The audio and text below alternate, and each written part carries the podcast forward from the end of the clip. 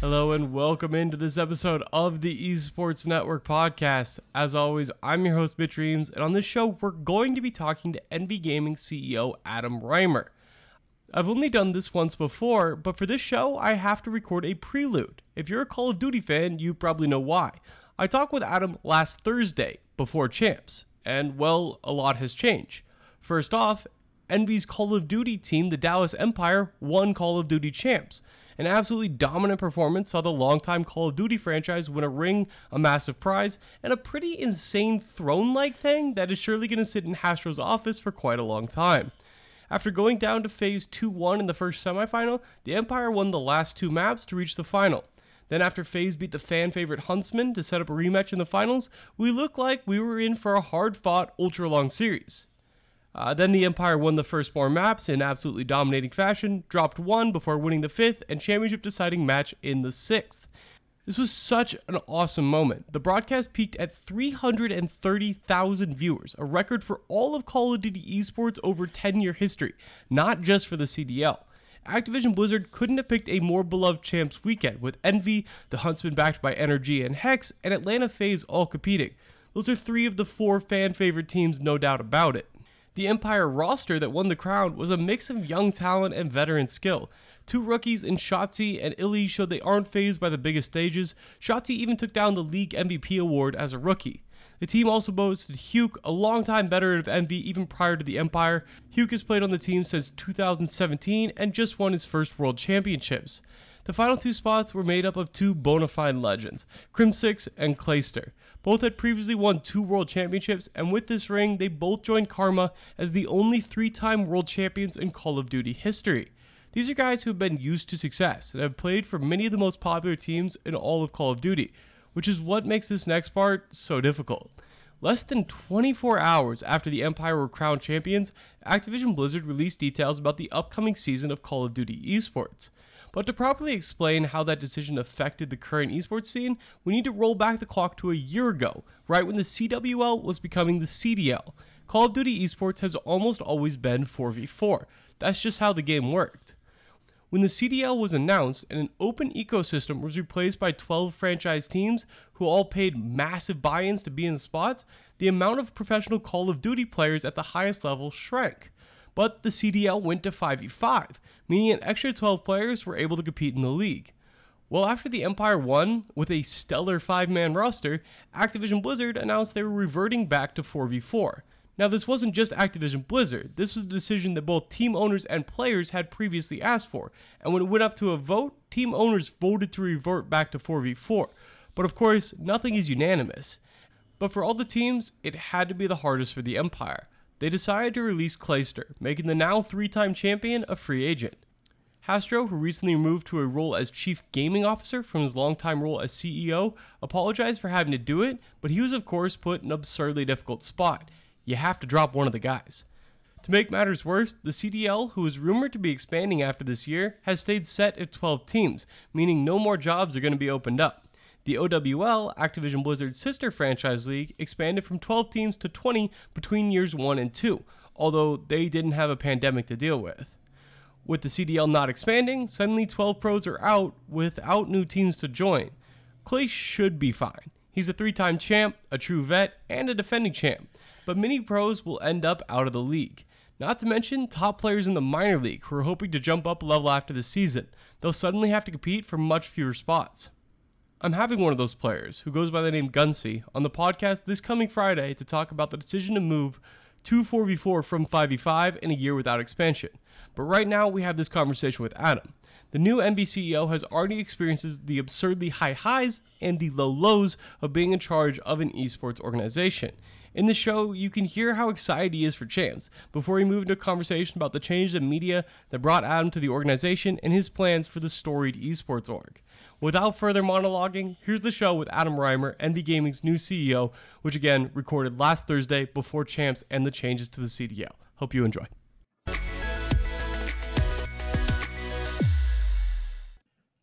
Hello and welcome into another episode of the Esports Network podcast in partnership with Reuters. As always, I'm your host, Mitch Reams, and today we're talking to Adam Reimer. He's the new CEO of Envy Gaming, one of the longest running esports organizations. The org started as Team Envious and is involved into a multi esport behemoth located in Dallas, Texas. Longtime owner and CEO Hastro has stepped over to a role as Chief Gaming Officer, overseeing the organization's competitive teams while Adam Reimer takes over as CEO. Adam, thanks for joining the show. Thanks. It's great to be here. Excited about it. Me too. It's really fun to talk with Adam. He's joining Envy with nearly two decades of leadership in media industries, including film, television, digital marketing, music, and gaming, of course. He's a graduate of Harvard University and the Wharton School at the University of Pennsylvania. Adam will oversee business initiatives for the company as it expands its core offering in esports and diversifies with greater emphasis on digital media, merchandising, and content creation. Previously, Adam served in executive leadership roles at Legendary Entertainment, Nerdist Industries, and Universal Pictures. He co founded, led initial funding, and managed as partner and executive producer in an award winning film production company. Before we get into a discussion on media and where you hope to guide Envy Gaming, I have to say, congratulations. Team Envy started as a Call of Duty team, and you are carrying that tradition through this first year of the CDL with the Dallas Empire making the semifinals of champs this weekend. We are recording before the weekend, but publishing after. So I have to say good luck, and hopefully, when people are listening to this, the Empire champs. From your perspective, what's the energy like at the organization right now? Man, it's it's uh, I can't even tell you. It's what a time to be coming into an organization, right? Coming on on the uh, the success that we've had, and we'll we'll know. You know, by the time you hear this, you'll know what happened. But uh, it's it's great, man. It's uh, obviously we still don't have a lot of people coming into the office right now due to the due to the pandemic. But everybody that's here is pretty fired up, and and we're we're trying to keep it low pro right now. Everybody's uh, doing their work, keeping their heads down. We know it's coming. Um, and uh, but you know come this weekend, it's going to be pretty exciting. It absolutely will be. Call of Duty's always been one of my favorite podcasts. We've had quite a few Call of Duty guests coming on uh, this August. We had Mac from the New York Subliners. We had Brett Diamond from the Minnesota RØKKR. And now we have you. And you know what? I got to say, Adam, I'm not supposed to be a biased journalist, but I'm kind of rooting for Envy. I just like the history aspect there. I think it'd be great for one of the old the the long standing organizations in Call of Duty to pull home the first CDL champion. That makes two of us. You know, I know Hastro's got a got a long legacy there, and I know he's putting his his sweat equity into into you know getting the team where it needs to be for this weekend. So, uh, you know, wish us luck. Absolutely, absolutely. Hey, just making to the semifinals is a massive accomplishment, but I know Hastro is not settled with just that. He wants the ring, no doubt sure. about it.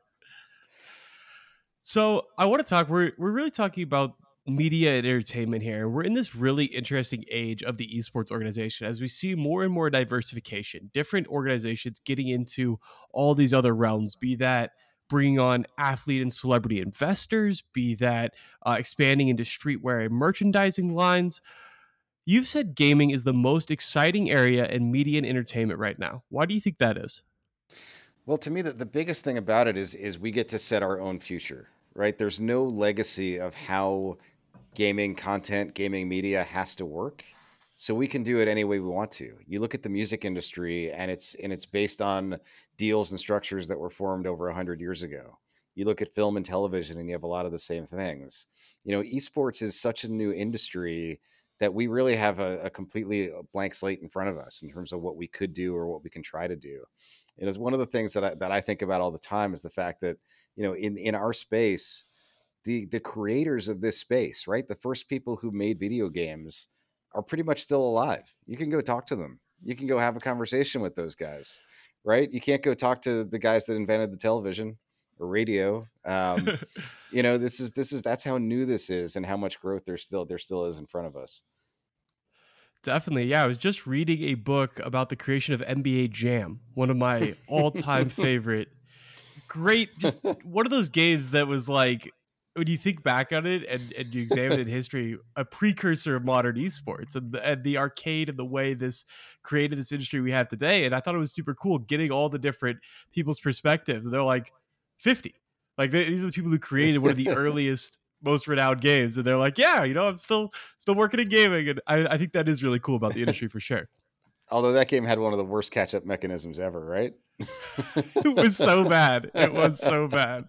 But the Dunks, they fixed it in the emulator version. You know, I might be giving away my age a little bit, but that was the one I played mostly, not the arcades, unfortunately. I absolutely think that esports gaming is in this really cool area because there's so much media, there's so much content creation to be seen. And, you know, especially the pandemic, I don't ever like to talk about profiting or getting better off the pandemic. This has been a horrible situation for everybody. Sure. Uh, at the same time, it's really examined a lot of the ways we consume content, and you've seen gaming platforms explode a lot. What are the values as you've worked in your past when you worked for companies like Universal with Legendary, with Nerdist? Uh, you've explored these gaming platforms like Twitch and YouTube. What are the values of those platforms when compared to maybe some of the traditional broadcast channels that people would use in the past? Yeah, I, look, I, it's it's pretty interesting. You know, while I was at Nerdist, we we built a, a Twitch channel. Uh, mostly, the biggest one we had was with Geek and Sundry, right, where we helped launch Critical Role and and did a lot of other interactive type shows. And you know, it was a real eye-opening experience because we were launching that channel pretty in the pretty much in the early days of Twitch. Once it once it started to gain some real popularity, and seeing how you can interact with your fans, seeing how you can interact with an audience, seeing how you can get feedback from them on a real time basis and and make them part of the show. Uh, just eye opening, right? And and gaming obviously fits completely into that. And it is it is interactive. So you know, to me, these platforms are are just the next generation of telling a new story, um, and we've got to figure out new types of content, new formats for those platforms, and and you can with them. You know, there, there's only one way to really have a TV show. It's not interactive. It's linear. It's a certain amount of time, somewhere between 22 and you know 48 minutes for for a TV show. Um, that's really all you can do with it. People have tried to do second screen things, and um, they've tried to you know have voting abilities in in some shows. But the reality is, this is a completely new platform, and it's not television, it's not film, it's not music, it's its own thing and we're starting to figure out how to leverage those platforms to create new types of interactivity and new formats and you know it, it's kind of eye-opening when you start to think about how the audience can be part of those shows uh, in terms of what you can create. And and what i'm excited about is finding those people who can work with us on creating those new types of shows and work with gaming and work with uh, you know what we're creating here to provide something completely new to the audience Absolutely. I find myself really missing the audience engagement as sports have come back. I've been watching uh, you know, some NBA. Now the NBA is on hiatus again, but uh watching a lot of sports and I find myself really missing the chat. So that's led to me opening up Reddit, finding the game thread on r/NBA and then like constantly refreshing. Just because I careful. yeah, it's it's not great. It's not great. Uh, but Twitch chat is not always a perfect, uh, fair, fair, fair perfect place either. but there is more moderation at the very least. There are some more rules and, and things there, and I just think that's a, a missed opportunity for broadcast TV. You know that you mentioned how a lot of places are trying to do second screen. It's just imperfect exercise, and that's something that Twitch has, and it's a really fantastic thing. Now, I was really mad at Twitch when I was watching the early round of CDL champs, and they decided to just throw scores in the chat like crazy after they had a little bit of leak on the first round, which was just an unfortunate situation all around. But uh, that's one of the dangers of having the live audience participation there. If anything, if any potential hiccup goes wrong, and as we play all these matches online, there's going to be some hiccups. That's just inevitable. Chat's like, oh, okay, I'm just going to spoil this for everybody because, ha, I'm edgy, sure. I guess. Yeah. Yep, uh, I agree. Look, I, it's it's, but it, look, it's a fun new way to watch things. You know, it's it's the same reason why people go to sports bars, the same reason they go to the movies. Like it's it's doing things together or having other people and knowing that you're not alone in what you're doing is is compelling. And yeah, there's always going to be people who kind of ruin it for everybody, and and we'll get better at dealing with those things over time. Uh, but I don't think you're this genie's out of the bottle, right? There's no there's no taking this back. Yeah, once you become accustomed to having that live chat when you watch competitive events, what when you have that built-in community, it's really hard when you take it away and you're watching games. I'm like, wait, why do I why do I care so much about this? Being excited with other people is the source of so much of that excitement. Sure. And look, you know, I think what'll happen is you'll start to see ways of filtering those things in a different way, right? So as more and more people are doing it, as more of your friends are doing it, you'll be able to reduce those chats to people that you have some kind of connection with, right? Just like on on fa- Facebook or LinkedIn, you can see people who are friends of friends, and uh, it's not really too far thinking that soon you're going to be able to be in these chats, and it's just people you know or people your friends know. Right. I've got all the different group chats. I feel like I, I have a high school chat that's about four of us, but then we're also in a group of 10 of us. Then we're also in a group of 25 of us. They all serve completely different purposes where there's like the very niche inside jokes we have and the wider discussion with people from our like hometown and stuff like that. And I'm excited for that. I haven't actually really thought about how you could possibly make communities smaller like that as we look towards the future, what are some things like that that you're really excited for? Some new innovation, new things on the horizon. And I talked to you for the Esports Insider article about a month ago at this point. You mentioned how we've really just scratched the surface of what you could possibly do in the esports of gaming. And I feel like that's a great example. What are some other things you're really excited about looking forward to in the future? Yeah, I'm, I'm excited about being able to to create content with with our fans and with our community and have have that be easier, right? I mean, right now, online tournament platforms are pretty complex. Um, there's a lot of steps you have to go through to, to play games with each other. Um, I'm really looking forward to that getting easier and simpler and being able to do more things with Envy and with our with our streamers and with our players to to kind of bring people into the fold. Um, I also think there's a lot of ways that fans are going to be able to participate in in the outcomes of of games, right? I think we're going to start to see games where audience feedback actually plays a a part of the game. The same way that you know when you're when you're at a stadium and and you're the, you're the home team and all your fans are screaming their their brains out when the opposing team's on the field. There's nothing like that right now, really, in esports. And I think we're going to start seeing new features, new functions where you can start having things like like home field advantage, right? Where you can start having the fifth man or sixth man, or you can uh, you know, th- those kinds of things get exciting, and I, I think that's uh, going to be happening in esports somewhere down the road. Um, some people probably think that's not pure, that's not you know the ideal way, but that's that's you know it's how it works with sports. Changes get made, and and fans get more engaged and more involved. Um, and some people don't like it because it's not the the purest version, which is okay, right? Everybody's going to have their their own thing that they like to watch.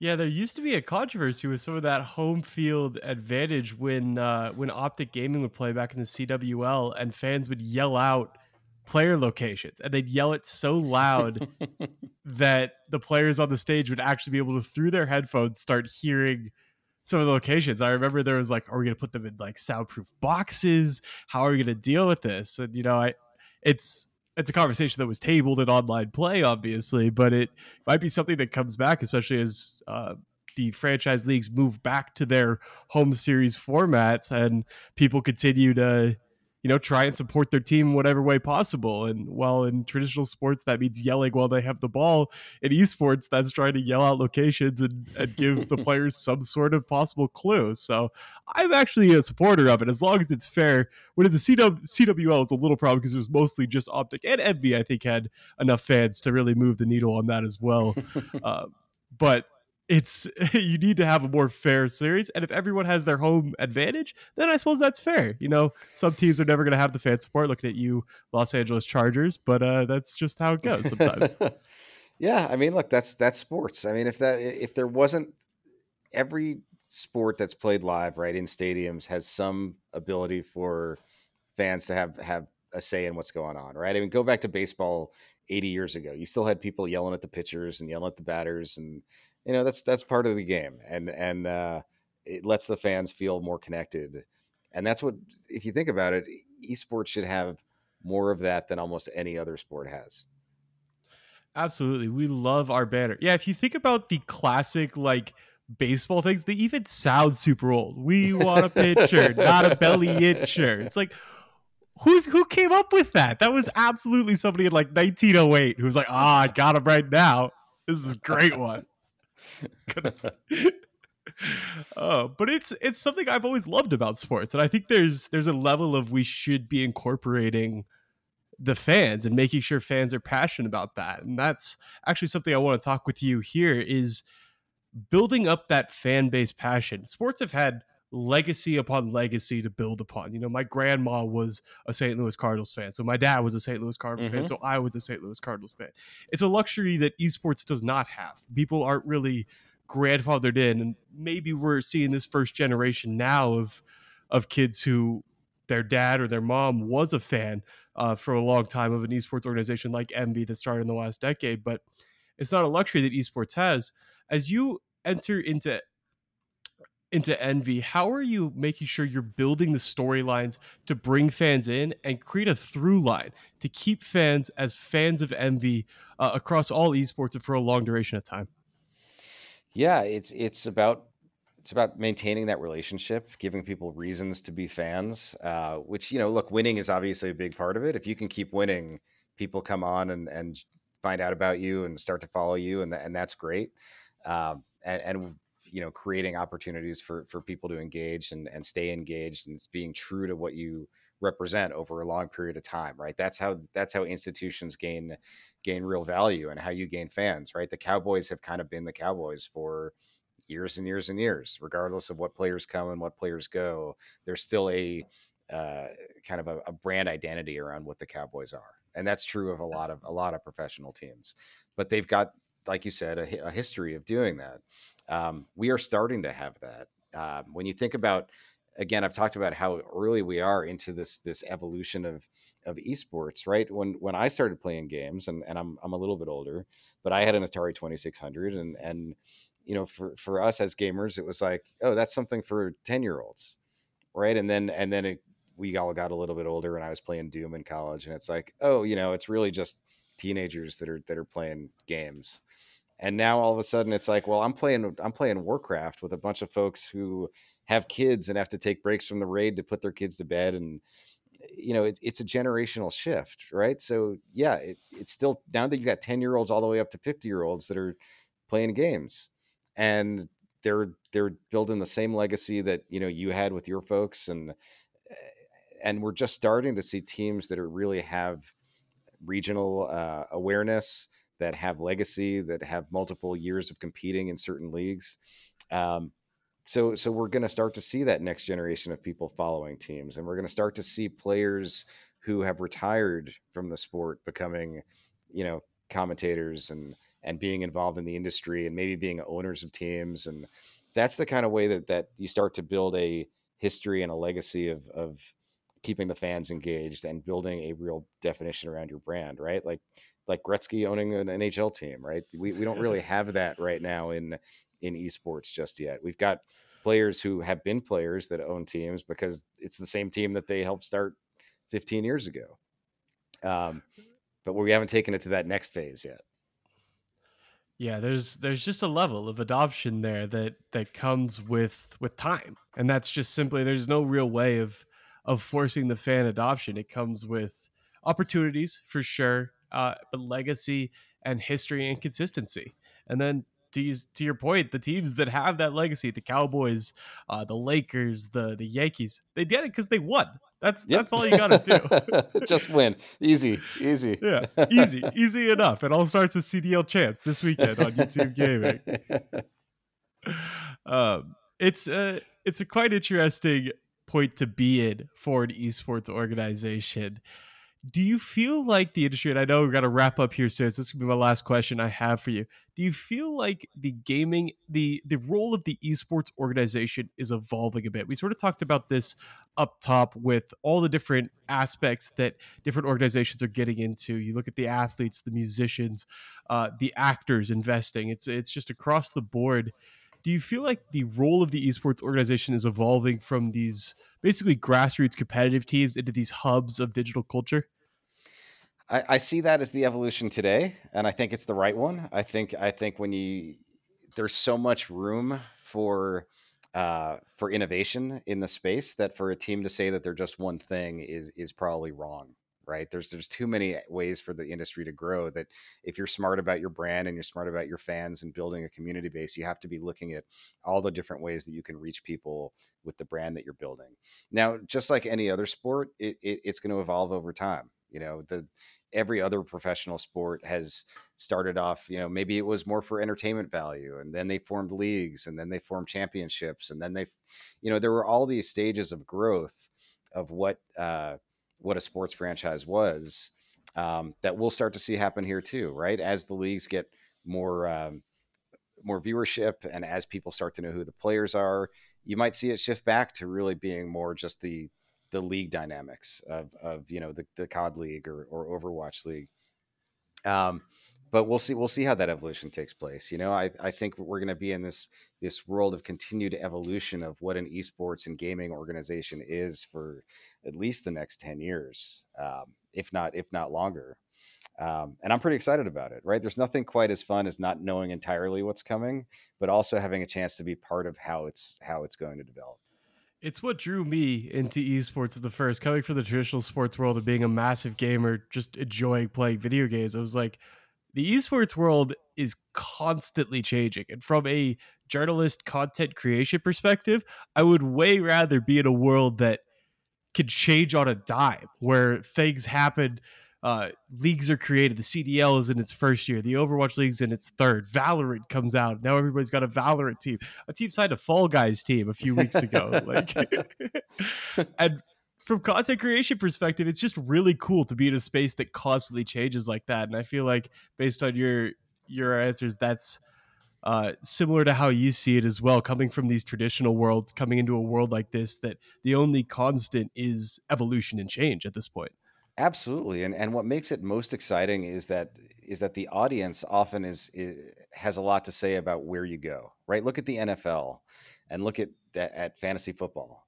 Right? Look at daily fantasy sports. You know, who would have thought that you know 15 years ago, looking at these leagues, that that would be such a major piece of what they do. And and why is it? It's because of the fans and how excited they get because of the internal competitions that they've got with their friends or or you know daily fantasy or whatever it might be and you don't think that that's had had an impact on on how those leagues show their stats or engage with their fans or do other things? It absolutely has. Um, and in our world, it actually gets to be much more integrated into the games and the teams and the organizations. Um, so you know, it's it's moving a mile a minute. Uh, I'm still you know getting myself fully up to speed on everything that's that's been done and, and can be done today, as well as figuring out what we can do tomorrow. So it's been it's been great, and I think it's going to continue to be pretty exciting. Fantastic. I wish you the most success. You just reminded me I have to prepare for my fantasy draft. You got that coming up. It's the whole sports world. You used to be able to set your clock by by the sports calendar, and now it's everything's off. Everything's different. So yeah, the the lack of a preseason has really kind of uh, put it out of out of sight, out of mind a little bit, huh? Yeah, definitely. It's uh, it's quite interesting how things have been changing, and you know, it's uh, welcome to the esports world, traditional sports. This is how is how we operate. We just change on the fly and you figure it out. It's great. exactly. Exactly. Awesome, Adam. I'll let you go now. Is there anything you want people to be looking out for? Obviously, watching Team Envy whenever they play matches, and unfortunately, hopefully, watching a celebration story uh, next week when this podcast airs. But is there anything else you want people looking out for on the Envy side? Yeah, no, I hope so. You know, crossing my fingers for this weekend. But yeah, keep keep your eyes peeled on this space. We got a lot of things in store, a lot of news to announce over the coming few months. Um, all of which is is upward and onward and, and exciting things. So you know, keep your eyes peeled on on Envy. We're a lot of news. Absolutely. Things are changing in the esports world as is constant. Thank you all for listening to this episode of the Esports Network podcast. I hope you enjoyed the show.